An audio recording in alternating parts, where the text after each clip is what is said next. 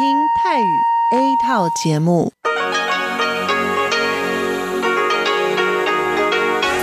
ที่นี่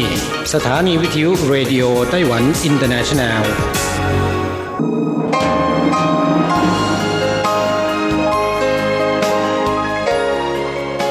กลับมาฟังขณะนี้ท่านกำลังอยู่กับรายการภาคภาษาไทยเรดิโอไต้หวันอินเตอร์เนชันแนลหรือ RTI ออกกระจายเสียงจากกรุงไทเปไต้หวันสาธารณรัฐจีน เป็นประจำทุกวันนะครับ นอกจากรับฟังทางเครื่องรับวิทยุได้แล้ว ยังสามารถรับฟังรายการผ่านระบบออนไลน์ได้ที่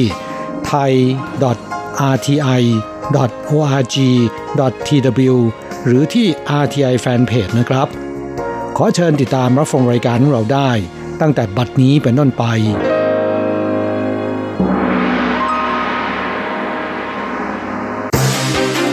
ลำดับแรก ขอเชิญติดตามรับฟัง ข่าวประจำวัน สวัสดีค่ะท่านผู้ฟังที่เคารพช่วงของข่าวจากรายการ Radio Taiwan International ประจำวันอังคารที่ 23 เมษายน ปีพุทธศักราช 2562 สำหรับข่าวไต้หวัน มีดิฉันอัญชันทรงพุทธเป็นผู้รายงานค่ะ หัวข้อข่าวมีดังนี้ กระทรวงการต่างประเทศไต้หวันระบุยินดีให้ความร่วมมือกับสหภาพยุโรป เพื่อกระตุ้นจีนปรับปรุงสิทธิมนุษยชน เทศกาลท่องเที่ยวหมู่บ้านชนพื้นเมืองไต้หวันเตรียมเปิดฉากขึ้นที่สถานีรถไฟไทเป 3-5 พฤษภาคมนี้ China Airlines เปิดตัวเครื่องบิน Airbus A350 ติดโลโก้ฉลองครบรอบ 6 ปี เศรษฐีไต้หวันขนเงิน 14 ล้านไปซื้อบิตคอย ถูกเชิดกลางทาง ตำรวจไต้หวันรวบตัวได้ภายในเวลา 10 ชั่วโมง เทศบาลเมืองเผิงหูชวนเที่ยวงานเทศกาลดอกไม้ไฟนานาชาติเผิงหู 2019 เริ่ม 18 เมษายน ไปจนถึง 27 มิถุนายนนี้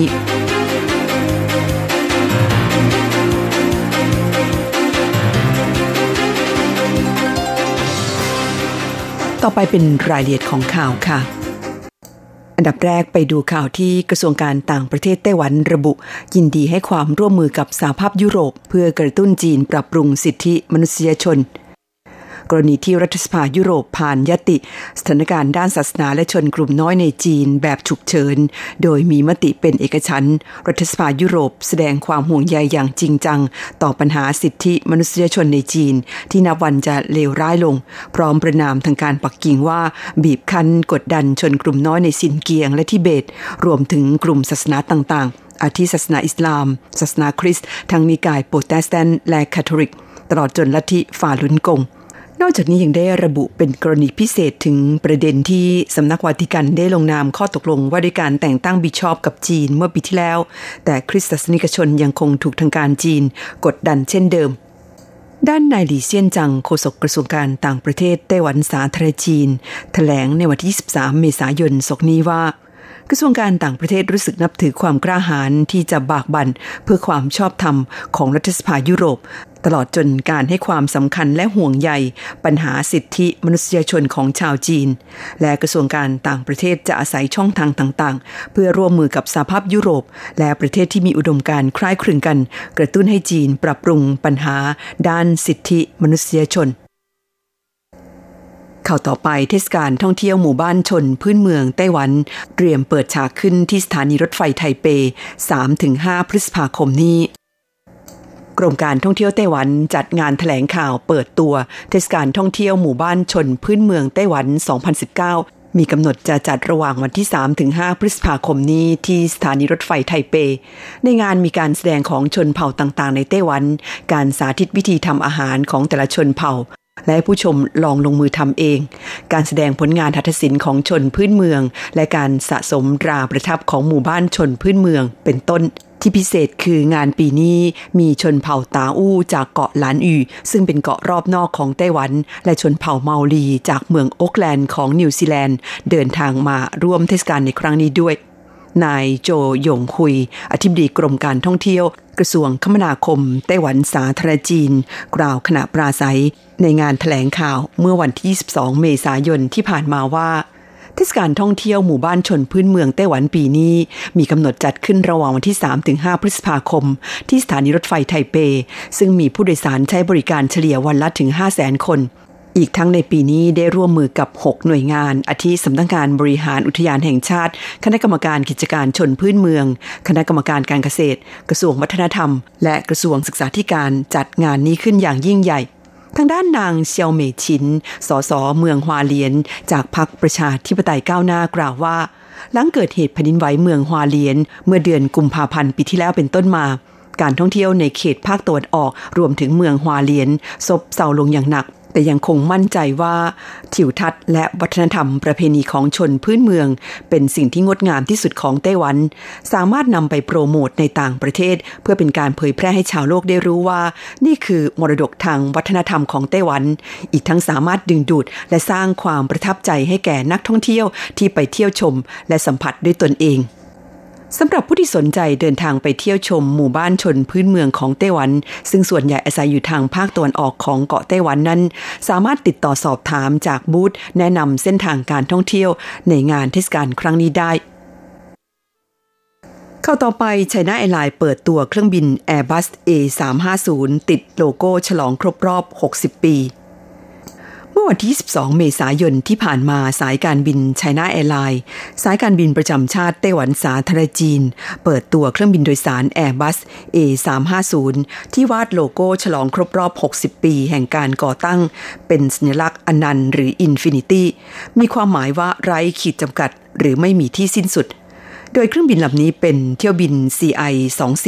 บินไปยังเมืองออนแทริโอ รัฐแคลิฟอร์เนียของสหรัฐ China Airlines เปิดเผยว่า สาเหตุที่เลือกเส้นทางบินไปเมืองออนทริโอ รัฐแคลิฟอร์เนีย เปิดตัวเที่ยวบินฉลองครบรอบ 60 ปี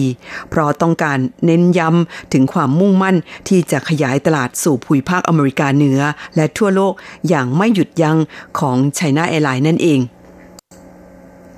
ข่าวต่อไปเศรษฐีไต้หวันขนเงิน 14 ล้านไปซื้อบิตคอย ถูกปล้นกลางทาง ตำรวจไต้หวันรวบตัวได้ภายในเวลา 10 ชั่วโมง สำนักข่าว CNA ของไต้หวันรายงานว่าเกิดเหตุนักธุรกิจไต้หวันรายหนึ่ง อาศัยอยู่ที่เมืองเถาหยวน ขนเงินไปซื้อบิตคอย หรือเงินราแบบดิจิทัล โดยมอบหมายให้ในหน้าแซ่เผิง เป็นผู้ดำเนินการติดต่อ ซื้อจากผู้ขาย ซึ่งอาศัยอยู่ที่นครไถจงทั้งสองฝ่ายตกลงส่งมอบเงินสดจำนวน 14 ล้านเหรียญไต้หวัน ที่ร้านอาหารแห่งหนึ่ง ในย่านถนนต้าตงลู่เมืองซินจู นายเพิงได้พาพักพวกอีกสี่คน ขนเงินก้อนนี้ไปที่เมืองซินจู แต่ระหว่างที่รอผู้ขายในร้านอาหาร ถูกหนึ่งในสี่แอบเชิดเงินทั้งหมดหลบหนีไป นายเผิงและพักพวกอีกสามคนจึงเข้าแจ้งความที่สถานตำรวจเมืองซินจู เจ้าหน้าที่เร่งตรวจสอบกล้องวงจรปิดพบว่า ชายที่แอบเชิดเงินหนีไปนั้นแบกเป้เดินออกจากร้านอาหารไปอย่างไม่รีบร้อน แถมยืนเรียกแท็กซี่หน้าร้านอาหาร แล้วขึ้นแท็กซี่หลบหนีไป จึงสงสัยว่านายเผิงและพักพวกอีกสามคน น่าจะร่วมมือกับผู้ต้องหาที่เชิดเงิน จึงได้ใช้วิธีแยกสอบปากคำหนึ่งในจำนวนนี้ให้การรับสารภาพว่าทั้งหมดร่วมมือกัน เจ้าหน้าที่ตำรวจเมืองซินจูจึงรุดไปจับกลุ่มผู้ต้องหาที่กบดานอยู่ในเมืองเถาหยวน ตามที่ผู้ต้องหารายหนึ่งให้การรับสารภาพ พร้อมของกลางซึ่งเป็นเงินสดเหลือเพียง 13 ล้าน8แสนเหรียญไต้หวัน นับว่าสามารถทลายคดีได้ภายในเวลา 10 ชั่วโมง ขณะที่นายเผิงพักพวกทั้ง 4 คนและคนขับแท็กซี่ ถูกตำรวจควบคุมตัวไว้เพื่อดำเนินคดีต่อไป ข่าวต่อไปเทศบาลเมืองเพิงหูชวนเที่ยวเทศกาลดอกไม้ไฟนานาชาติเพิงหู 18 เมษายนถึง 27 มิถุนายนนี้คุณผู้ฟังคะเทศกาลดอกไม้ไฟนานาชาติเพิงหู ประจำปี 2019 เปิดฉากขึ้นแล้วเมื่อคืนวันที่ 18 เมษายนที่ผ่านมา ปีนี้ใช้โดรนกว่า 200 ตัว บินขึ้นบนฟ้ากฟ้า แปลอักษรเป็นประโยคและรูปทรงต่างๆ ที่เกี่ยวกับเกาะเพิงหูกลางอากาศ ประกอบกับการแสดงดอกไม้ไฟที่สวยงาม เรียกเสียงชื่นชมจากผู้คนจำนวนนับ 20,000 คนที่ร่วมงานไม่ขาดสายเฉินเมยหลิง ผู้อำนวยการกองการท่องเที่ยวเทศบาลเมืองเพิงหูกล่าวว่า เทศกาลดอกไม้ไฟนานาชาติเพิงหู จัดขึ้นระหว่างวันที่ 18 เมษายน ถึง 27 มิถุนายน ซึ่งจะมีการแสดงดอกไม้ไฟทั้งสิ้น 22 รอบ โดยจะมีการใช้โดรนแปลอักษรกลางอากาศประกอบด้วยทุกรอบ เพื่อเพิ่มความสวยงามประการตาให้แก่ท้องฟ้า ยามราตรี เหนือน่านฟ้าเผิงหู โดยคาดว่าจะสามารถดึงดูดนักท่องเที่ยว ทั้งในและต่างประเทศเดินทางไปเยือนเพิงหู ในช่วงฤดูร้อนปีนี้ได้มากขึ้นท่านผู้ฟังคะนั้นเป็นช่วงของข่าวไต้หวันประจำวันนี้นำเสนอโดยดิฉันอัญชันทรงพุทธค่ะ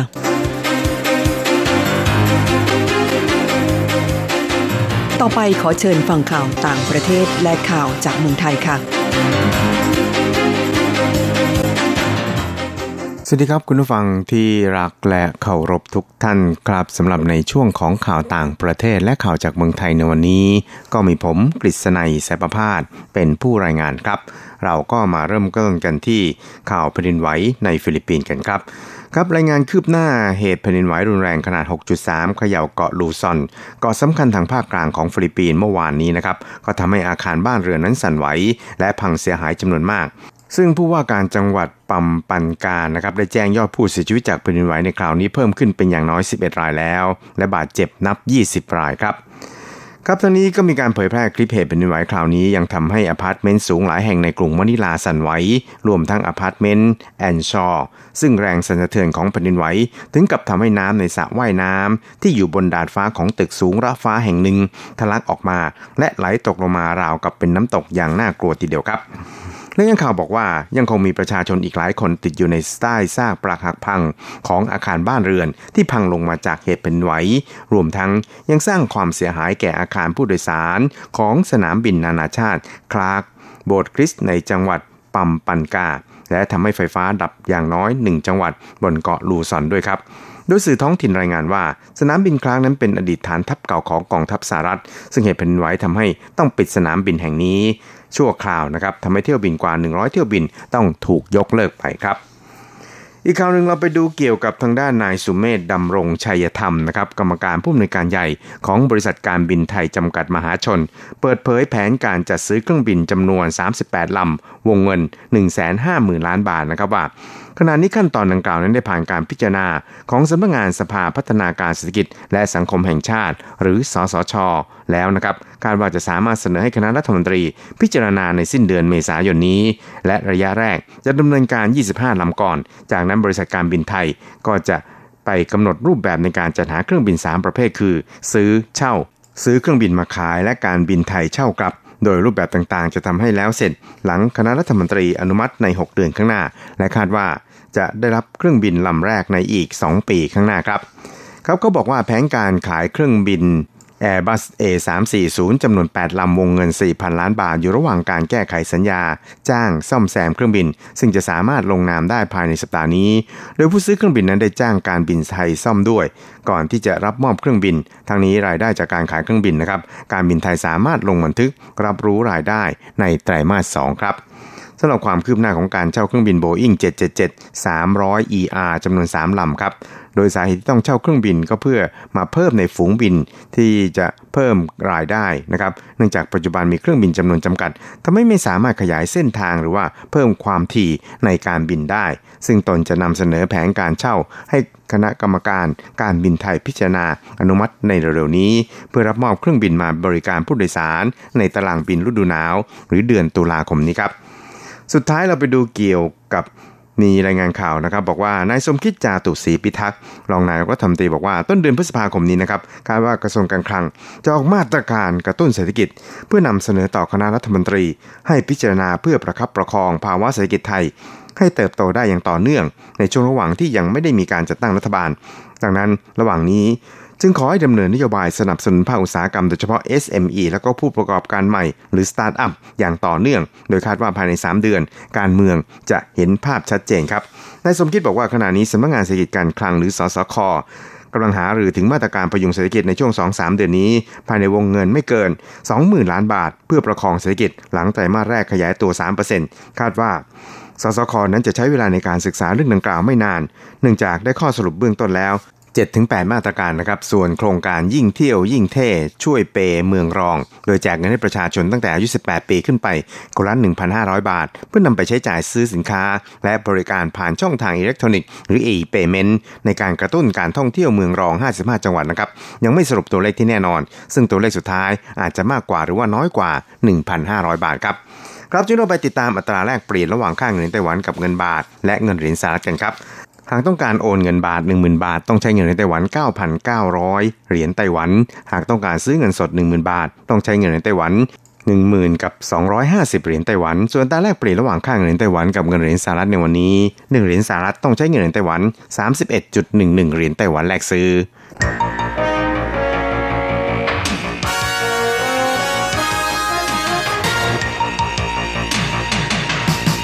วิทยาการที่ ก้าวหน้า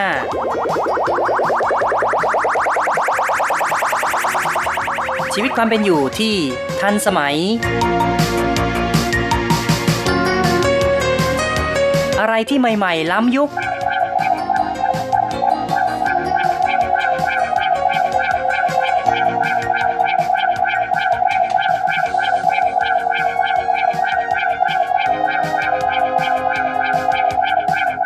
ขอเชิญติดตามใน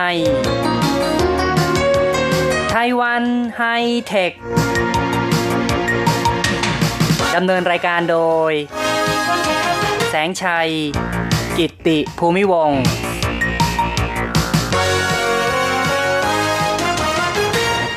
คุณผู้ฟังที่รักครับ พบกันอีกแล้วในไต้หวันไฮเทคนะครับ ผมแสงชัยครับ ในวันนี้เราจะมาคุยกันในหัวข้อ TSMC ของไต้หวันเปิดตัวการผลิตชิปเซตระดับ 6 นาโนเมตร ในช่วงนี้นี่นะครับข่าวคราวเรื่องการขับเคี่ยวแข่งขันในเรื่องของการเป็นเจ้า แห่งการผลิตชิปเซตระหว่าง TSMC ของไต้หวันหรือว่า Taiwan Semiconductor Manufacturing Corp กับทางซัมซุงของเกาหลีใต้นั้น ทั้งสองฝ่ายนี้ก็เรียกว่ากำลังขับเคี่ยวกันอย่างเข้มข้น ในช่วงกลางเดือนเมษายนที่ผ่านมานั้นทางซัมซุงก็ได้แถลงข่าวนะครับ คือในวันที่ 16 เมษายนตอนเช้าเนี่ยทางซัมซุงก็แถลงว่า ได้เสร็จสิ้นกระบวนการออกแบบการผลิตชิปเซต 5 นาโนเมตร ตลอดจนมีการเปิดตัวการผลิตชิปเซต 6 นาโนเมตร ที่เตรียมจะผลิตในเร็วๆนี้นะครับ ทางซัมซุงนั้นก็บอกว่าได้มีการพัฒนา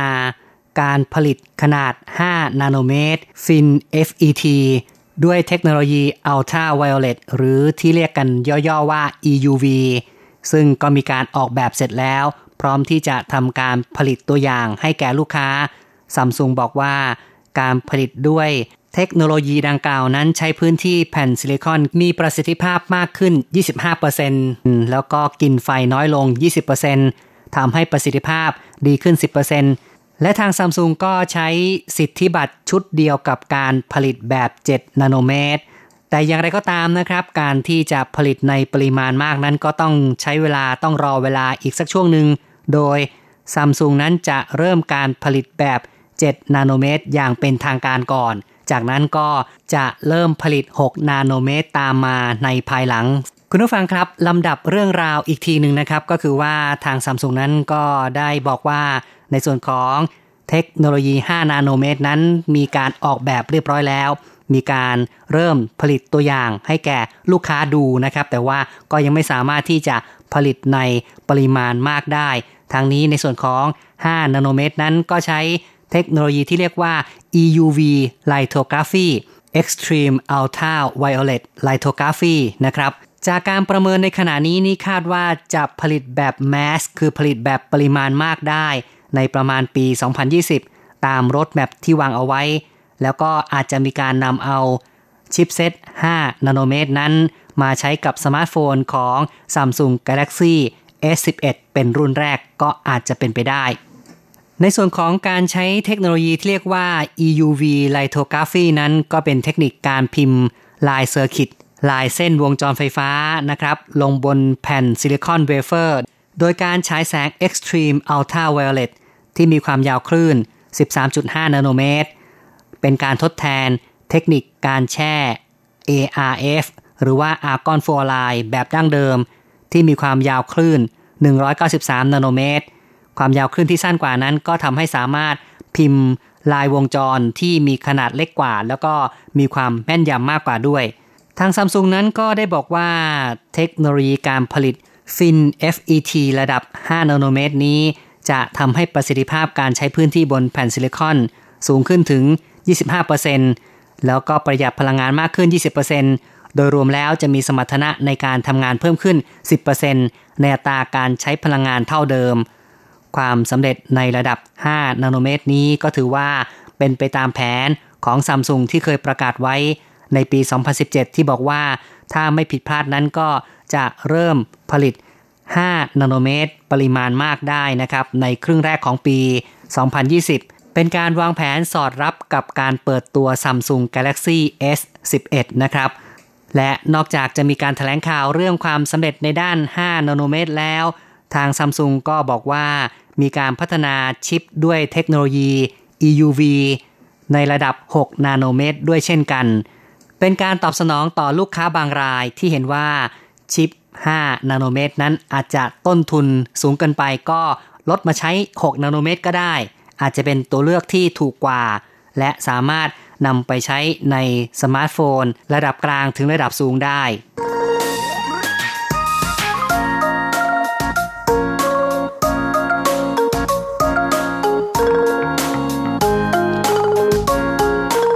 คุณผู้ฟังครับหลังจากการถแถลงข่าวของซัมซุงนะครับในวันที่ 16 เมษายนนั้น ทางส่วนของไต้หวันนะครับ TSMC หรือว่า Taiwan Semiconductor Manufacturing Corp เนี่ยนะครับ ก็ไม่น้อยหน้า ในตอนเย็นวันเดียวกันก็ถแถลงข่าวเหมือนกันว่า ประสบความสำเร็จนะครับในการวางแผนผลิตชิปเซตระดับ 6 นาโนเมตร หรือที่เรียกว่า N6 นะครับของทาง TSMC ในขณะเดียวกันนั้น TSMC ก็ได้แถลงด้วยว่าในส่วนของ 7 นาโนเมตร หรือว่า N7 นั้นมีความล้ำหน้าต่อซัมซุงนะครับ ก็คือว่า N7 เนี่ยขณะนี้ทาง TSMC ก็เข้าสู่ช่วงของการผลิตแบบ mass production หรือว่าการผลิตในปริมาณมาก และถ้ามาดูในส่วนของ 5 นาโนเมตรของ TSMC นั้น ก็อยู่ในช่วงของการทดลองผลิตจริงแล้ว แต่ว่ายังมีความเสี่ยงในด้านของยังไม่สามารถจัดการอัตราการผลิตสำเร็จได้ดีนะครับ ก็คือปริมาณชิ้นส่วนดีเนี่ยนะครับ คงยังไม่สามารถควบคุมได้ดีเท่าที่ควร ก็ถือว่าตัวโครงสร้างพื้นฐานสำหรับ 5 นาโนเมตรนั้นพร้อมแล้ว แล้วก็ได้ร่วมมือกับบรรดาพาร์ทเนอร์ต่างๆ มีการออกแบบชิปเพื่อรองรับการทำงานในระดับ 5 นาโนเมตร ด้วยเช่นกัน ทาง TSMC นั้นได้โฆษณาว่าถ้าผลิต CPU ที่เป็น ARM Cortex A72 เมื่อเทียบกันแล้วระดับ 5 นาโนเมตร นั้นจะมีความหนาแน่นสูงกว่า 1.8 เท่า เมื่อเทียบกับระดับ 7 นาโนเมตร แล้วก็มีประสิทธิภาพของชิปดีขึ้น 15%แต่ขณะนี้ยังไม่สามารถระบุเวลาที่แน่นอนนะครับว่า 5 นาโนเมตรนั้นจะผลิตจริงเมื่อไร แต่คาดว่าคงจะเป็นช่วงของปี 2020 ก็คงจะเริ่มผลิตแบบปริมาณมากได้ กล่าวได้ว่าปัจจุบันนั้นทางฝ่ายของ TSMC นั้นมีการผลิตระดับ 7 นาโนเมตร ในแบบของ mass production นะครับ ก็คือว่าผลิตปริมาณมากแล้ว แต่ว่าซัมซุงนั้นก็กำลังจะเริ่มต้นเท่านั้นเองนะครับ ก็กล่าวได้ว่าทาง TSMC ของไต้หวันนั้น อยู่ในภาวะที่มีความล้ำหน้ามากกว่า ในส่วนของ 6 นาโนเมตรนะครับก็เช่นเดียวกันละครับ เป็นทิศทางเดียวกับทางซัมซุงนั่นก็คือว่ามีการร่วมมือกับลูกค้าบางราย ที่ยังไม่ต้องการจะก้าวเข้าไปสู่ช่วงของ N5 หรือว่า 5 นาโนเมตร โดยเร็วนะครับ ก็สามารถใช้ N6 หรือว่า 6 นาโนเมตรของ TSMC ก่อนก็ได้ ซึ่งทาง TSMC นั้นก็มีการเปิดตัวว่า N6 เนี่ยจะ เริ่มการผลิตทดลองในไตรมาสแรกของปี 2020 ในส่วนของ N6 นะครับ ถ้าจะเทียบกับ N7 นั้น จะมีความหนาแน่นเพิ่มขึ้น 18%เป็นการใช้เทคโนโลยีการผลิตชุดเดียวกับ N7 ก็คือใช้สิทธิบัตรในชุดเดียวกันนะครับ ก็ทำให้ผู้ที่จะใช้งาน N6 นั้นไม่ต้องเปลี่ยนแปลงการออกแบบผลิตภัณฑ์มากเกินไปนะครับ สามารถ ใช้การออกแบบแบบเดียวกันได้ แต่จะทำให้ประสิทธิภาพนั้นสูงขึ้น ก็ถือว่าเป็นการลดเวลาในการออกแบบผลิตภัณฑ์ใหม่ แต่สามารถเพิ่มประสิทธิภาพการใช้งาน และก็ยังลดต้นทุนได้ก็คือว่า แทนที่จะเปลี่ยนไปใช้ N5 ก็หันมาใช้ N6 ก่อนนะครับ ก็ทำให้ต้นทุนนั้นถูกลงด้วย ในด้านเทคโนโลยีการผลิตของทาง TSMC กับ Samsung นั้นก็กล่าวได้ว่าเป็นแบบที่ใกล้เคียงกันสอดคล้องกันนะครับ ก็ในส่วนของ N7 นั้นขณะนี้ก็ใช้เทคโนโลยีที่เรียกว่า EUV Extreme Ultra Violet ในเช่นเดียวกันนะครับ ความได้เปรียบของ TSMC ของไต้หวันเนี่ยต้องกล่าวได้ว่ามีความสามารถในการออกแบบและการผลิตที่รวดเร็วกว่าทางซัมซุงจึงอยู่ในฐานะที่ เป็นผู้นำในวงการอยู่ ถ้าพูดถึงความก้าวหน้าทางด้านชิปเซตในปัจจุบันนั้น ระดับ 7 นาโนเมตรนั้นก็ถือว่าเป็นชิปเซตที่มีความทันสมัยมากที่สุดในปัจจุบันที่มีการผลิตแบบ mass production แล้วก็เป็นพื้นฐานนะครับที่ทำให้บรรดาผู้ผลิตสมาร์ทโฟนทั้งหลาย ต่างก็นำเอาชิปเซตนี้ไปใช้ในเครื่องสมาร์ทโฟนรุ่นใหม่ ๆ ของตน ทางหัวเว่ยนะครับก็มีการเปิดตัวชิปเซต Kirin 980 ที่เป็นสถาปัตยกรรม 7 นาโนเมตร ในส่วนของ Qualcomm ก็มี Snapdragon นะครับ ซึ่งก็ใช้ชิปเซตในระดับ 7 นาโนเมตร สมาร์ทโฟนระดับท็อปในขณะนี้เนี่ย ส่วนใหญ่ก็ใช้ชิปเซต7 นาโนเมตรกัน เป็นการเปลี่ยนผ่านนะครับ จากที่ใช้ 10 นาโนเมตร ในช่วงเวลา 2-3 ปีก่อนหน้า ตอนนี้ก็คือ 7 นาโนเมตรเนี่ยเริ่มตั้งแต่ปี 2019 นั้น ก็นับว่า ได้มีการใช้งานอย่างแพร่หลายมากขึ้นเรื่อยๆ แต่ทั้งนี้ทั้งนั้นก็ต้องแลกมาด้วยราคาที่แพงกว่านะครับ คือทั้งในส่วนของดีไซน์นั้นก็จะแพงกว่า ต้นทุนการผลิตก็สูงขึ้นนะครับ ราคาจำหน่ายก็เลยแพงขึ้นตามที่ตอนนี้สมาร์ทโฟนระดับท็อปเนี่ยนะครับ ก็มีการปรับราคากันขึ้นไปเรื่อยๆชิปเซตในระดับ 7 นาโนเมตร นั้นอย่างที่บอกไว้ก็ใช้เทคโนโลยีที่เรียกว่า Extreme Ultra Violet Lithography เรียกย่อว่า EUV นะครับ ซึ่ง EUV นี้ก็นับเป็นรากฐานที่จะมีการผลิตในรุ่นต่อไปทั้งในในระดับ 5 นาโนเมตรด้วย ในระดับ 7 นาโนเมตรด้วยกันนั้น กล่าวได้ว่า TSMC ของไต้หวันมีความล้ำหน้ากว่าซัมซุงก็คือว่าปัจจุบันเนี่ย TSMC ก็มีการผลิตในปริมาณมากแล้ว แต่ทางซัมซุงนั้นก็เพิ่งจะเริ่มต้นเท่านั้นเองนะครับ เพิ่งจะเริ่มเปิดตัวในระดับ 7 นาโนเมตร เมื่อเทียบกันแล้วในระดับ 7 นาโนเมตร เทียบกับ 10 นาโนเมตรเนี่ยนะครับ ในส่วนของ TSMC นั้นก็ทำให้การใช้ชิปเซต 7 นาโนเมตรเนี่ยประหยัดพลังงานได้มากถึง 40%เมื่อเทียบกับระดับ 10 นาโนเมตร และลดพื้นที่ในตัวเครื่องลงได้ 37%นั่นก็คือว่าชิปเซตนั้นจะมีความหนาแน่นมากขึ้น 37%เมื่อเทียบกับ 10 นาโนเมตร เป็นการบ่งชี้ว่าความสามารถของสมาร์ทโฟนระดับ high-end นั้น จะมีพลังงานการใช้งานที่เหลือเฟือนั่นก็คือว่ามีประสิทธิภาพในการประมวลผลที่เหลือเฟือแล้วมีความเร็วความแรงเพิ่มขึ้นเกือบเท่าตัวทีเดียว ก็อย่างว่านะครับในเมื่อมีความเร็วมีความแรงมากขึ้น เพราะฉะนั้นราคาสมาร์ทโฟนในรุ่นใหม่ ๆ นี้ก็มีราคาพุ่งขึ้นตามไปด้วย การที่ทาง TSMC กำลังเป็นผู้นำหน้านะครับในการผลิตชิปเซตระดับ 7 นาโนเมตรนั้น ก็เป็นรากฐานที่จะทำให้การผลิตในระดับ 6 นาโนเมตรนั้น สามารถผลิตปริมาณมากได้อย่างราบรื่น ก็อย่างที่กล่าวไว้ก็คือว่า ในส่วนของ 6 นาโนเมตร หรือว่า N6 นั้น จะเริ่มทดลองในไตรมาสแรกของปีหน้า และเชื่อว่าในไตรมาสต่อไปก็คงสามารถที่จะผลิตใน ปริมาณมากได้ โดย N6 นั้นก็จะมีการทำให้ความหนาแน่นเพิ่มขึ้น 18%เมื่อเทียบกับ N7 N6 นั้นสามารถนำไปประยุกต์ใช้งานได้กับผลิตภัณฑ์หลายอย่าง ทั้งในส่วนของสมาร์ทโฟน ระดับกลางแล้วก็ระดับสูง หรือนำไปใช้ในส่วนของ AI ก็ได้ ในส่วนของระบบสื่อสารโทรคมนาคมต่างๆ หรือแม้แต่เป็นโครงข่ายพื้นฐานของระบบ 5G และยังสามารถนำไปใช้กับคอมพิวเตอร์ที่ต้องใช้การประมวลผลในระดับสูง แล้วก็รวดเร็ว อย่างเช่น การใช้งานกราฟิก โดยสรุปนั้นหากจะเทียบกับทางฝ่ายของซัมซุงเนี่ยนะครับ แม้ว่าซัมซุงบอกว่าได้ทำการออกแบบการผลิตระดับ 5 นาโนเมตร แล้วก็เริ่มจะผลิตตัวอย่างให้แก่ลูกค้า ในส่วนของ 6 นาโนเมตรนั้นก็มีการทดลองเสร็จแล้วเช่นกัน ซึ่ง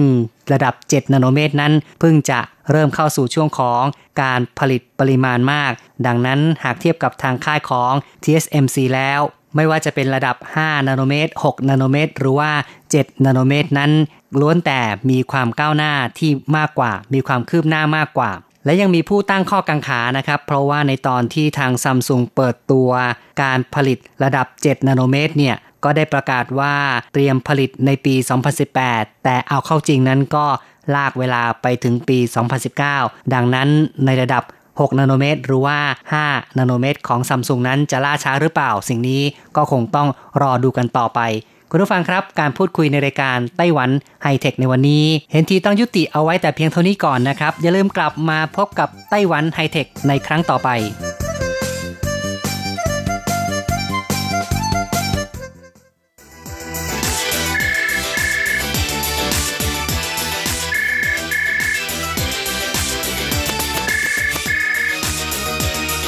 ที่นี่มีเรื่องราวมากมาย ที่นี่มีสิ่งที่น่าสนใจ เราเชื่อว่าที่นี่มีสิ่งที่คุณอยากรู้ อยากเห็น อยากสัมผัส ที่นี่ไต้หวัน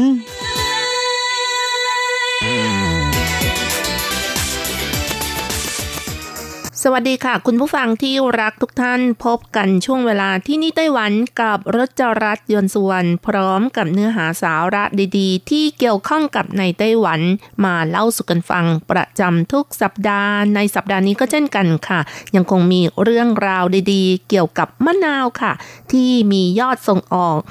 ของเมืองผิงตงนะคะ สูงเป็นประวัติการค่ะ มาเล่าสู่กันฟังค่ะ คุณผู้ฟังทราบไหมคะว่ามะนาวคุณภาพดีของไต้หวันส่งออกไปขายต่างประเทศไปขายที่ไหนบ้าง แล้วก็ใครเป็นผู้อยู่เบื้องหลังที่คอยส่งเสริมการส่งออกมะนาวของไต้หวันนะคะ รายการที่นี่ไต้หวันในวันนี้ค่ะมีคำตอบให้ฟังกันนะคะ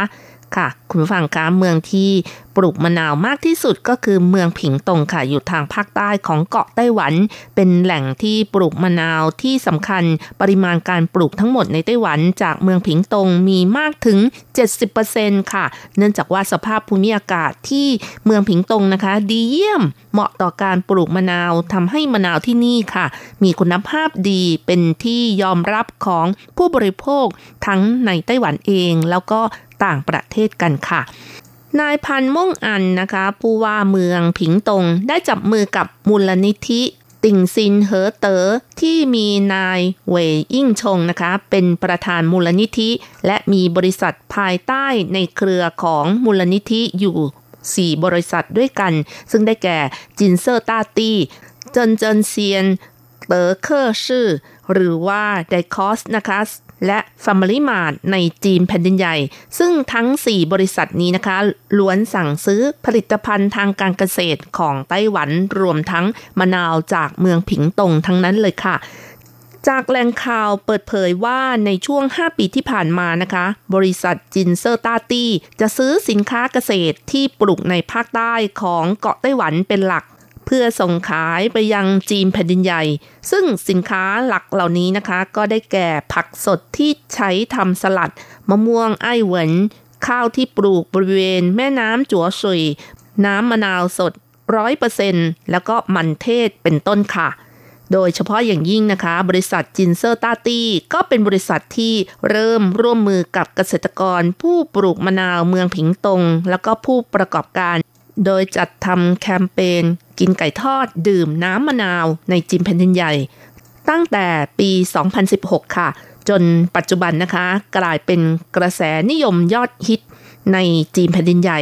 ซึ่งยอดสั่งซื้อน้ำมะนาวสดจากเมืองผิงตงในปี 2016 นะคะ สั่งซื้อมะนาวถึง 1,430 ตัน ปี 2017 ยอดสั่งซื้อเพิ่มขึ้นเป็น 4,410 ตัน ปี 2018 ก็คือปีที่แล้วนะคะ ยอดสั่งซื้อน้ำมะนาวสูงถึง 6,500 ตันค่ะ ค่ะ คุณผู้ฟังคะจะเห็นได้ว่ายอดการสั่งซื้อน้ำมะนาวเพิ่มขึ้นทุกปี ถ้ารวมยอดสั่งซื้อทั้ง 3 ปีนะคะ มีมูลค่ามากถึง 330 ล้านเหรียญไต้หวันเลยทีเดียว แต่ถ้ารวมน้ำหนักของมะนาว ก็มีมากถึง 12,340 ตันค่ะ แล้วถ้าเอามากองรวมกันนะคะ ก็เท่ากับตึกไทเป 101จำนวน 17,000 ตึกว้าว ก็มากเลยทีเดียวนะคะ และถ้านำมะนาวมาเรียงกัน สามารถเวียนรอบเกาะไต้หวันได้ถึง 7.56 รอบเลยค่ะ แต่ถ้าจะคำนวณยอดส่งออกมะนาวสด ของปี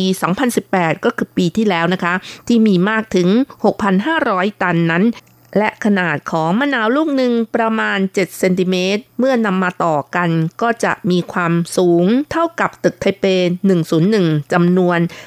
8,877 ตึกค่ะ หรือว่าถ้าจะนำมาเรียงกัน ก็สามารถเวียนรอบโลกได้ถึง 4 รอบเลยทีเดียว ซึ่งนายพันเมืองอันนะคะ ผู้ว่าเมืองผิงตงก็บอกว่ามะนาวของเมืองผิงตงมีความเปรี้ยว กลิ่นหอม เหมาะต่อการนำมาคั้นน้ำและยังสามารถนำมาประกอบอาหารได้ และการขายมะนาวในไต้หวันก็ถือว่ามีสัดส่วนคงที่ และเป็นที่รู้จักของผู้บริโภค ส่วนการส่งออกขายต่างประเทศนั้น ก็มีปริมาณเพิ่มขึ้นทุกปี ทางรัฐบาลท้องถิ่น นอกจากจะให้คำแนะนำปรึกษาให้กับเกษตรกร เกี่ยวกับการปลูกมะนาวที่มีคุณภาพดีแล้ว ก็ยังช่วยเร่งรัดส่งออก ด้วยนะคะ พร้อมกันนั้นยังช่วยยกระดับมูลค่าอาหารทะเลของเมืองผิงตงอีกด้วยสำหรับในไต้หวันแล้วนะคะ ผู้ประกอบการที่ได้รับฉายาว่าเป็นราชามะนาวก็คงต้องยกสมญานามนี้ให้กับบริษัทยงต้าฟู้ดไบโอเทค แน่นอนเลยค่ะ เพราะว่าน้ำมะนาวสดที่ขายให้กับร้านเครื่องดื่มในไต้หวันนะคะ ไม่ว่าจะเป็นร้านเครื่องดื่มแฟรนไชส์หรือร้านอาหารนะคะ อย่างเช่น ร้านกาแฟ 85 องศาซีร้านสเต็กในเครือหวังพินหรือแม้แต่ร้านอาหารไทยที่เป็นแฟรนไชส์ที่ใหญ่ที่สุดอย่างหว่าเฉิงนะคะ ก็ยังสั่งซื้อน้ำมะนาวจากบริษัทยงต้าฟู้ดไบโอเทคค่ะ แล้วก็นอกจากนี้ก็ยังมีร้านเครื่องดื่มโคโค่ ร้านเครื่องดื่มอูซือหลันที่ขายชานมไข่มุกที่คนไทยชื่นชอบ และอดไม่ได้ที่จะลิ้มลองดื่มกันเมื่อมาไต้หวันเป็นต้นนะคะ หรือถ้าจะบอกถึงสถิติแล้วนะคะ ก็ต้องบอกว่าในจำนวนเครื่องดื่ม 2 แก้วจะมี 1 แก้วที่ใช้มะนาวสดจากบริษัทยงต้าฟู้ดก็ว่าได้ค่ะ อย่างนี้ไม่เรียกว่าเป็นราชาผู้ประกอบการมะนาวได้อย่างไรนะคะ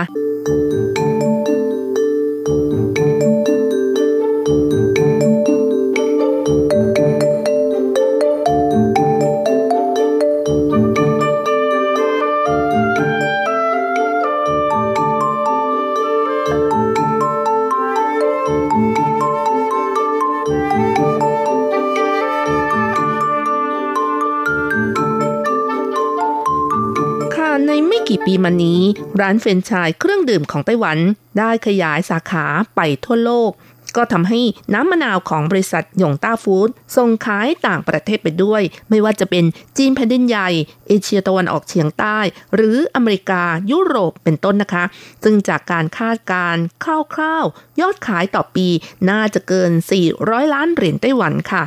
จะอย่างไรก็ตาม กว่าจะเป็นราชามะนาวของไต้หวันนั้น ก็ต้องบอกว่าไม่ง่ายเลยทีเดียวค่ะ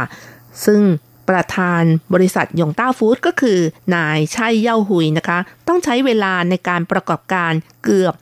20 ปี จึงจะทำได้ใหญ่ขนาดนี้ ซึ่งประวัติการสร้างเนื้อสร้างตัวของท่านนะคะ ก็น่าสนใจมากค่ะ สำหรับโรงงานคั้นน้ำมะนาวของยงต้าฟู้ดนั้น ถือเป็นโรงงานที่ใหญ่ที่สุดในไต้หวัน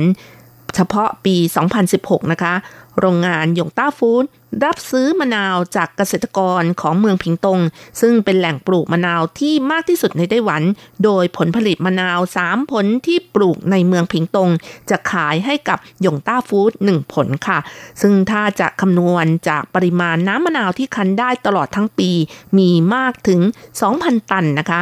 จากการประมาณขนาดของผลมะนาวที่มีความยาว 7 เซนติเมตรน้ำหนักสุทธิ 100 กรัม เมื่อนำมา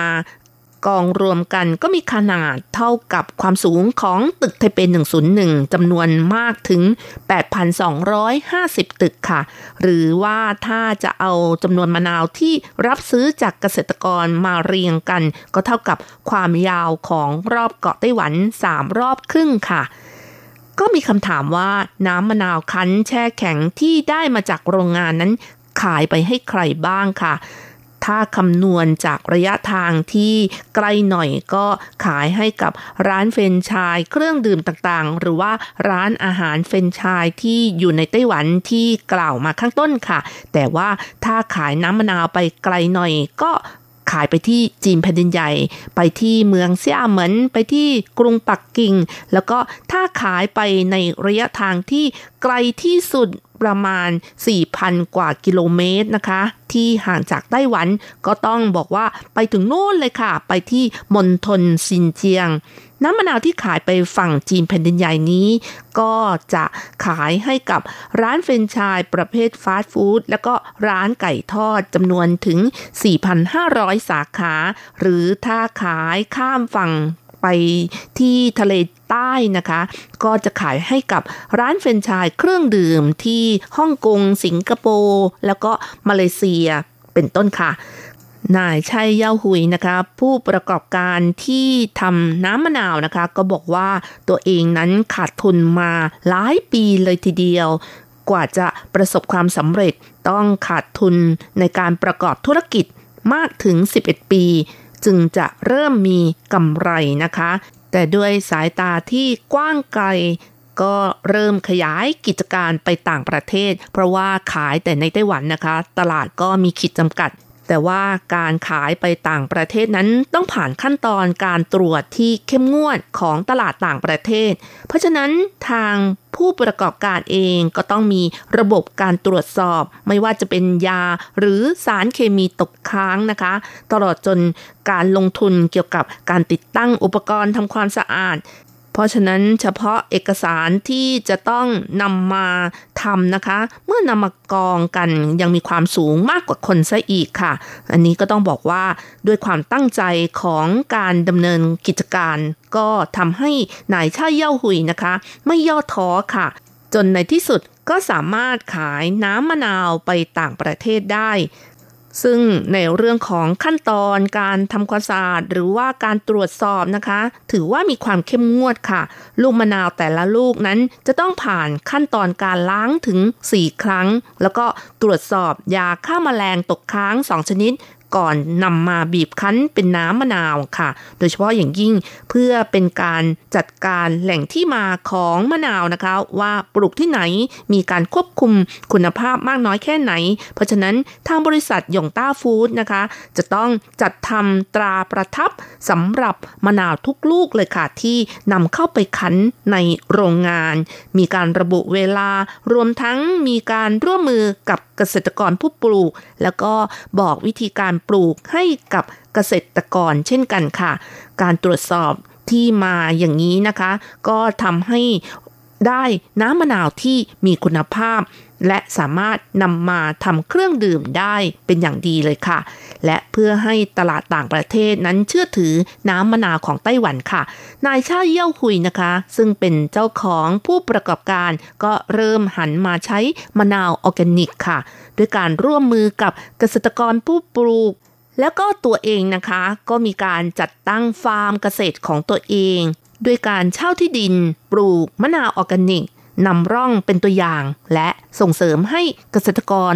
ทั้งหลายนะคะ หันมาปลูกมะนาวออร์แกนิก โดยเฉพาะอย่างยิ่งเพียงแค่ปี 2015 นะคะ บริษัทยงต้าฟู้ดก็ได้แนะนำให้เกษตรกรปลูกมะนาวออร์แกนิกมากถึง 30 ราย นอกจากนี้แล้วก็ยังยินยอมรับซื้อผลผลิตอีกด้วยด้วยราคาที่สูงกว่าท้องตลาดทั่วไปเป็นเท่าตัวเลยค่ะ ค่ะไม่เพียงแต่เท่านี้นะคะ นายชายเยาหุยค่ะ ก็ยังไม่พอใจกับผลงานของตัวเอง ยัง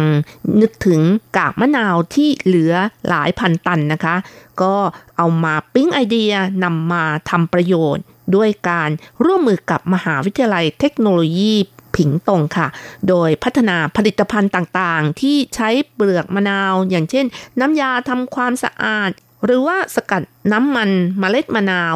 ซึ่งใช้เป็นสารยับยั้งแบคทีเรียเป็นต้นค่ะ แล้วนอกจากนี้แล้วนะคะ ยังลงทุนทำบ่อหมักเอนไซม์เพื่อใช้เปลือกมะนาวทำเป็นปุ๋ยค่ะ โดยการร่วมมือกับสถาบันวิจัยเทคโนโลยีอุตสาหกรรมเป็นต้นนะคะ ซึ่งจะเห็นได้ว่าไม่หยุดยั้งในการพัฒนาผลิตภัณฑ์ที่เหลืออยู่ค่ะเอาละค่ะเวลาของรายการหมดลงอีกแล้วนะคะ อย่าลืมค่ะกลับมาติดตามเรื่องราวดีๆ ในช่วงเวลาที่นี่ไต้หวันกับรจรัสยนต์สุวรรณสัปดาห์หน้าเวลาเดียวกันสำหรับวันนี้ ขอให้ทุกท่านโชคดีมีความสุข สวัสดีค่ะ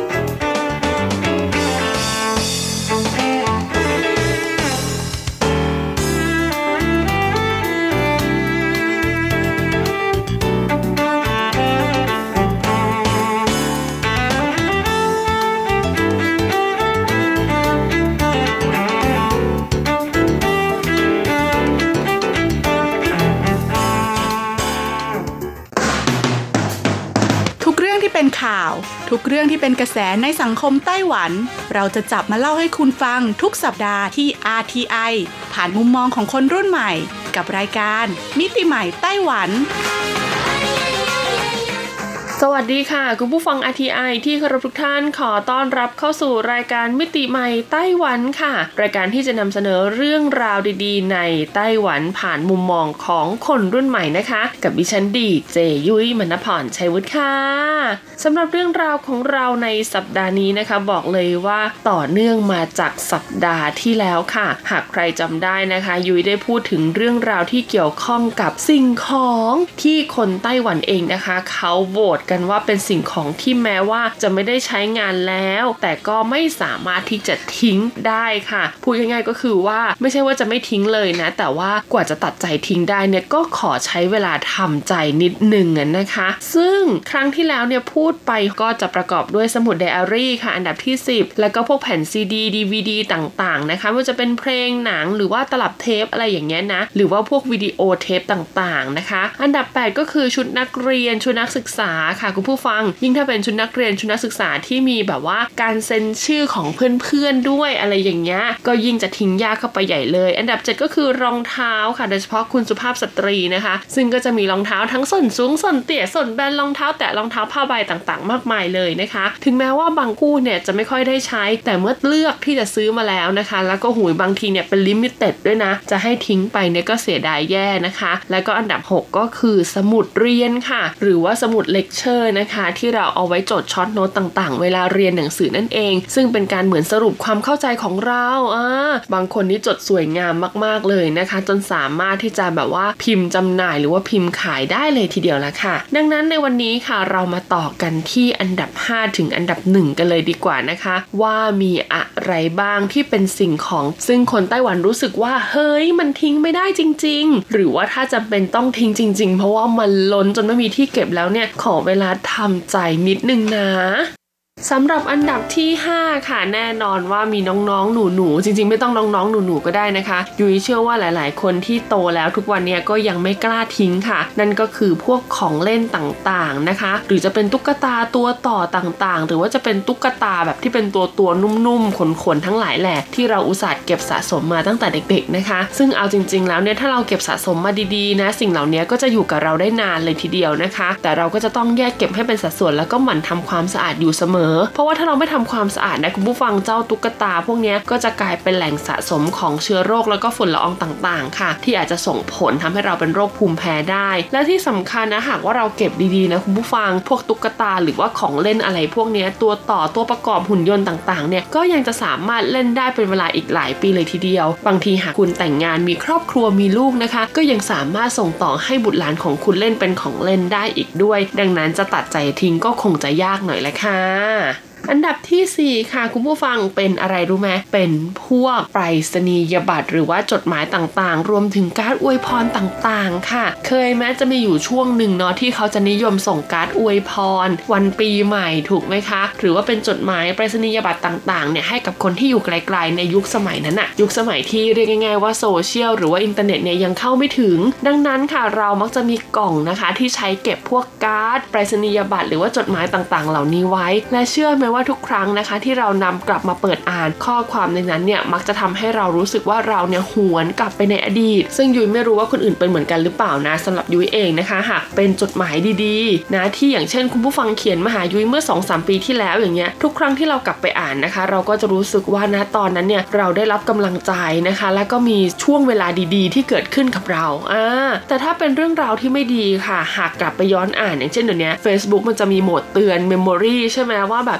เนี่ยเมื่อ 4 ปีที่แล้วหรือว่าเมื่อ 3 ปีที่แล้วคุณโพสอะไรไปบางครั้งเนี่ยตอนนั้นเรามีความทุกข์มากๆ แล้วเราก็เลือกที่จะโพสหรือว่าเขียนระบายอะไรลงไปนะคะ อาจจะเป็นทาง Facebook หรือบางคนอาจจะเขียนไว้ในไดอารี่อะไรอย่างเงี้ยหรือบางคนอาจจะเขียนจดหมายไปว่าเขาหรือว่ามีคนเขียนจดหมายมาว่าเราอะไรประมาณเนี้ยนะคะพอเราเปิดอ่านปุ๊บเราจะรู้สึกว่าเฮ้ย ตอนนั้นเราผ่านมาได้ยังไง ถูกไหมอ่าดังนั้นพอเรานึกถึงว่าตอนนั้นเราเข้มแข็งขนาดไหน แล้วเราผ่านจุดแย่ๆตรงนั้นมาได้ยังไง ก็จะทำให้เราได้รู้แหละค่ะว่าในอนานาคตหากเราต้องเผชิญปัญหาอย่างนี้อีกเนี่ยเราจะสามารถฝ่าฟันอุปสรรคเหล่านี้มาได้ยังไง และที่สำคัญหากเรานะคะ มองในมุมกลับกันนะ ว่าเราเนี่ยเป็นฝ่ายเขียนไปว่าคนอื่น เราอาจจะเคยโพสต์ด่าใครแรงๆหรือว่าคอมเมนต์ถึงใครแรงๆเมื่อ 10 ปีที่แล้วหรือว่า 5 6 7 ปีที่แล้วอย่างเงี้ย ซึ่งตอนนั้นเราอาจจะยังเด็กอยู่ที่ภาวะเราอาจจะยังไม่พอนะคะ พอเรามาอ่านตอนนี้เราจะรู้สึกเลยว่าเฮ้ยตอนนั้นอะเราไม่น่ารักเลย ก็เหมือนเป็นการเตือนใจเราอย่างหนึ่งว่าในอนาคตอะไรก็ตามที่เป็นสิ่งที่ผ่านมาแล้วขอให้มันเป็นบทเรียนค่ะคุณผู้ฟัง แล้วก็เก็บไว้นะ เป็นเหมือนกับว่าสอนตัวเองอะคือไม่ต้องไปสอนคนอื่นหรอกจริงๆสอนตัวเองให้ได้ก่อน ทุกวันนี้สอนตัวเองอะยากสุดเลยนะ ตัวยุ้ยเองก็เหมือนกันค่ะ บางเรื่องนี่ก็ยังสอนตัวเองไม่ได้เลยนะ เออ ดังนั้นเนี่ยสอนตัวเองก่อน พอสอนตัวเองได้แล้วเนี่ยเราก็จะรู้ว่าเราจะต้องดำเนินชีวิตอย่างไรถึงจะมีความสุขนะคะอะเย่นเยอะออกไปสักไกลเลยมาดูอันดับที่ 3 กันเลยดีกว่าค่ะ เป็นอะไรเป็นผลิตภัณฑ์อิเล็กทรอนิกส์ที่ตกรุ่นแล้วโอ้ยอันนี้บอกเลยว่าปวดใจมากๆ เคยกลับไปดูลิ้นชักที่เก็บมือถือไหมคุณผู้ฟัง โอ้โห นี่ยังไม่นับรวมพวกอุปกรณ์การฟังเพลงสมัยก่อนนะคะ ทั้ง Walkman Soundabout วิทยุ iPod นะ สมัยก่อนนี่โอ้โห iPod ออกมานี่ถือว่าใครมีนี่ถือว่าบ้านรวยมากๆ รวมถึงอะไรนะเพจเจอร์เออแพ็กลิงก์ที่แบบส่งข้อความอะค่ะ แล้วก็ต้องจำกัดการส่งด้วยนะว่าครั้งหนึ่งที่เราโทรไปบอกให้ศูนย์ call center เนี่ยสามารถส่งได้กี่ตัวและที่สำคัญคือส่วนใหญ่แล้วนะคะ ก็จะเป็นแบบการส่งข้อความหาคู่รักอะไรแบบนี้คิดดูว่าก็ตลกดีเหมือนกันนะ การที่เราโทรไปหา call center สักคนหนึ่งแล้วก็บอกว่าผมรักคุณนะ แต่คนนั้นนะ่ะเขามีหน้าที่เป็นแค่คนกลางในการพิมพ์อะเพื่อส่งข้อความนั้นเข้าเพจเจอร์ให้กับผู้หญิงที่เราอยากจะบอกอะไรเงี้ยตลกดีเนาะเออ แต่เราก็ผ่านยุคนั้นกันมาได้นะคะ ซึ่งต้องบอกเลยว่าหากเรากลับไปย้อนดูตอนนี้นะ โอ้โห เราก็เสียเงินไปไม่น้อยนะคุณผู้ฟังกับการจับจ่ายใช้สอยผลิตภัณฑ์อิเล็กทรอนิกส์พวกนี้นะคะคอมพิวเตอร์ก็เช่นเดียวกันนะ จากจอใหญ่ๆ อ้วนๆโหตอนนี้ ทั้งแบนทั้ง slim ทั้งโค้ง ทั้งเป็นแบบ touch screen เห็นได้ 360 มี 3 มิติอะไรออกมาด้วยนะ โอ้โห บอกเลยว่าโลกมันเปลี่ยนไปแล้วจริง ๆ ค่ะ ดังนั้นถึงแม้ว่าเราจะตัดใจทิ้งไม่ได้ แต่หากเราอยากจะได้กำไรเล็กๆน้อยๆคืนจากเจ้าสิ่งเหล่านี้ยุ้ยแนะนำให้ตัดใจขายค่ะ ขายเป็นขยะอิเล็กทรอนิกส์นะคะ เพราะอะไรอย่างที่ทราบกันดีว่าภายในผลิตภัณฑ์อิเล็กทรอนิกส์เหล่านี้ก็จะมีพวกทองแดงอลูมิเนียมโลหะทองเหลืองเงินต่างๆนะคะ เป็นฉนวนเป็นแบบว่าอะไหล่อยู่อ่าขายไปแล้วก็จะมีมูลค่าได้เงินกลับมาซื้อของใหม่ได้อีกด้วย ที่สำคัญขยะเหล่านี้ก็จะถูกแยกในการกำจัดอย่างเป็นสัดส่วน ซึ่งก็จะไม่เป็นภัยให้กับโลกของเราอีกด้วยล่ะค่ะ ต่อมาในอันดับที่ 2 ค่ะ คุณผู้ฟังก็คือรูปภาพ หรือว่าภาพถ่ายต่างๆ อัลบั้มภาพต่างๆกรอบรูปต่างๆ บอกเลยว่าเป็นอะไรที่คลาสสิกมากๆ ทิ้งไม่ได้จริง ๆ ค่ะ เพราะสมัยก่อนไม่มีมือถือ ไม่มี memory ไงไม่มี memory card อะเออนะดังนั้นเนี่ย เวลาเราถ่ายภาพเสร็จเราก็จะใช้ฟิล์มใช่ไหมถ่าย ถ่ายเสร็จก็เอาไปล้าง พอไปล้างปุ๊บก็ต้องรออย่างน้อย 1 อาทิตย์ถึง 2 อาทิตย์นะคะ ถึงจะได้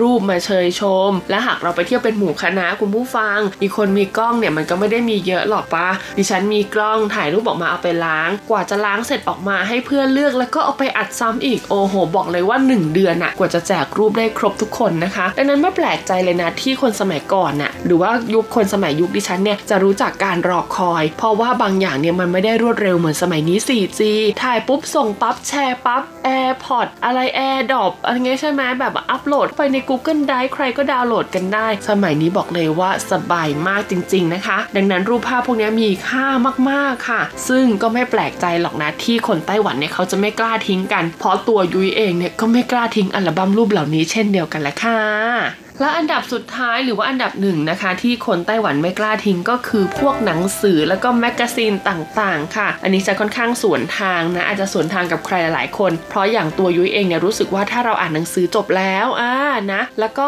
แบบว่าไม่ได้ใช้แล้วคืออ่านจบเล่มแล้วอะไรอย่างเงี้ยเราก็สามารถนำไปบริจาคส่งต่อให้กับน้องๆหนูๆคนอื่นๆนะคะ ที่เขาไม่มีกำลังทรัพย์ในการซื้อหนังสือหรือว่าแมกกาซีนต่างๆ เหล่านี้สามารถอ่านต่อได้ เพราะว่าเรื่องราวที่อยู่ในหนังสือเนี่ยเชื่อสิว่ามันไม่มีวันตกยุคหรอก มันอาจจะแค่จางหายไปในช่วงเวลาหนึ่ง แล้วพอเวลาล่วงเลยไปแล้วกลับเข้ามาสู่ยุคในอีกยุคหนึ่งนะคะ เชื่อเถอะค่ะว่าข้อมูลในหนังสือหนังหาเหล่านี้รวมถึงแมกกาซีนต่างๆ เหล่านี้ก็จะกลับมาเป็นประโยชน์กับผู้อ่านอีกครั้งหนึ่งอย่างแน่นอนเลยทีเดียว ดังนั้นนะคะ ถึงแม้ว่าเราจะตัดสินใจทิ้งไม่ได้ แต่เราสามารถตัดสินใจที่จะบริจาคเพื่อให้คนอื่น ๆ ที่ไม่มีกำลังทรัพย์ในการซื้อหนังสือหนังหาเหล่านี้ เอาไปใช้ประโยชน์ต่อได้นะคะ อย่างตัวยุ้ยเองเนี่ยถ้าเป็นศิลปินที่ชื่นชอบมากๆ บางเล่มเนี่ยไปดักรอเขาถึงแบบว่าสนามบินถึงหน้าเวทีให้เขาเซ็นชื่อให้พวกเนี้ยก็คือจะไม่ทิ้งเลยนะคะ แล้วก็จะเก็บรักษาไว้เป็นอย่างดีด้วย แต่ถ้าอันไหนเป็นแค่แมกกาซีนทั่วไปซื้อมาอ่านติดตามเรื่องราวแฟชั่นอะไรเหล่านี้สุดท้ายแล้วก็คือจะตัดใจบริจาคซะมากกว่า แต่ปัจจุบันนี้ค่ะอย่างที่บอกแหละเขามีพวกเว็บไซต์สำหรับอ่านหนังสือออนไลน์ใช่ไหมเออ อันนี้ก็น่าสนใจมากๆเลยทีเดียว แล้วก็สะดวกมากนะคือ 1 ไม่ต้องพกหนังสือหนักๆอยู่ที่ไหนก็อ่านได้เพียงแค่คุณลงทุนสมัครสมาชิกนิดหน่อยเดือนละไม่กี่ร้อย บอกเลยว่าได้ความรู้เต็มๆอย่างแน่นอนนะคะ ซึ่งเมืองไทยเองเนี่ยนะนอกจากจะมีแอปในส่วนที่สำหรับดาวน์โหลดหนังสือได้แล้ว เขายังมีแอปสำหรับให้เราเนี่ยอ่านหนังสือให้กับคนตาบอดได้รับฟังด้วยนะคะ ดังนั้นหากคุณชื่นชอบหนังสือชนิดไหนเป็นพิเศษนะคะ แล้วก็อยากจะถ่ายทอดเรื่องราวของหนังสือเล่มนั้น ให้กับคนที่เขาด้อยโอกาสกว่าคุณรับทราบ แล้วก็คุณสามารถดาวน์โหลดแอปนี้มาได้นะ แล้วก็ใช้เสียงของคุณนี่แหละอัด record เข้าไปผ่านแอปพลิเคชันของเขานะคะ จากนั้นเนี่ยเสียงของคุณก็จะถูกบันทึกไว้ค่ะ แล้วก็คนตาบอดเนี่ยเขาก็จะมีโอกาสเข้ามาเปิดรับฟังได้ผ่านแอปพลิเคชันนี้เช่นเดียวกัน บอกเลยว่านอกจากจะเป็นการส่งต่อความรู้แล้วนะ ยังเป็นการส่งต่อการทำสิ่งดีๆ ให้กับสังคมอีกด้วย เป็นไงกันบ้างคะกับเรื่องราวของสิ่งของ 10 อย่าง ที่คนไต้หวันเนี่ยอยากจะตัดใจทิ้ง แต่ว่าตัดใจยากจริง ๆ ค่ะ ยุ้ยก็เป็นหนึ่งในคนกลุ่มนั้นแหละนะคะ อาจจะไม่ใช่ทั้ง 10 อย่างที่ตัดใจทิ้งยาก แต่ก็เกินครึ่งนะ มี 5 อย่างขึ้นไปที่รู้สึกว่าโอ้ยกว่าจะทิ้งได้สักทีหนึ่งเนี่ยก็ต้องทำใจแล้วทำใจอีกนะคะ ต้องเรียกได้ว่าเวิ่นเว้อกับสิ่งของเหล่านี้อยู่สักพักหนึ่งเลยทีเดียว ถึงจะตัดสินใจทิ้ง หรือว่านำไปบริจาคต่อให้กับคนอื่นได้นะคะ ก็เอาเป็นว่าใครสะดวกวิธีการแบบไหนก็ลองเลือกดู เอาที่คุณทำแล้วสบายใจแล้วกันเนาะช่วงเปิดโลกกิจกรรม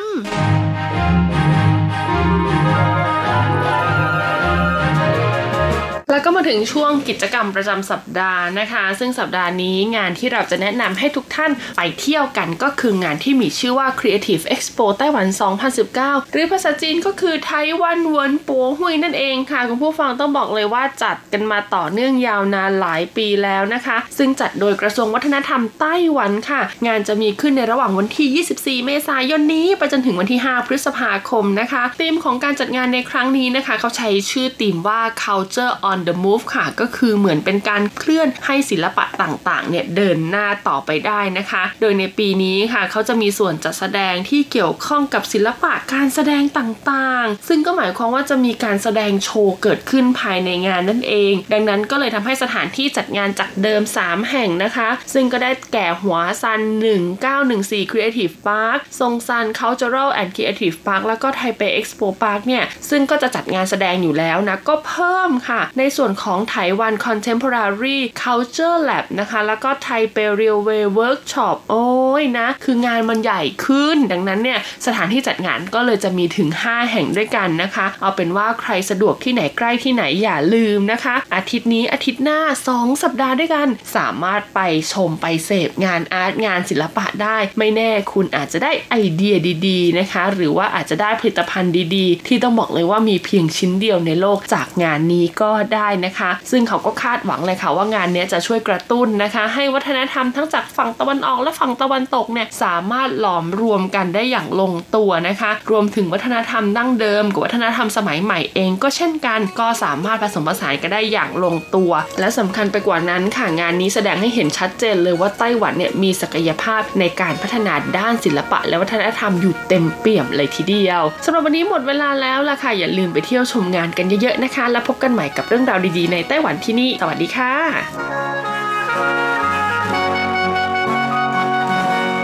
คำสั้นๆที่ความยาวมันบ่ถึงนาทีอาจทำลายหลายล้านนาที สิ่งดีๆที่เฮาร่วมก่อใจเย็นไว้สาวยังออกมาหูโตบ่นอ เรื่องมือนี้ไอสิบอกขึ้นต่อ แค่อยากขอให้เห็นแก่หาเขาเก็บเอาไว้เอกก่อนคำว่าลาก่อนเสื่องไว้สาก่อนคนดีของอแต่กี้แต่ก่อนพักกันสำใด อยากให้ลองดองดูจะคราว เก็บเอาไว้เอกก่อนคำว่าลาก่อน สาก่อนอย่าด่วนอย่าฟ้าบ่ต้องปากันพักกันคือเก่าให้เป็นคือเก่าไอ้ขอให้เจ้า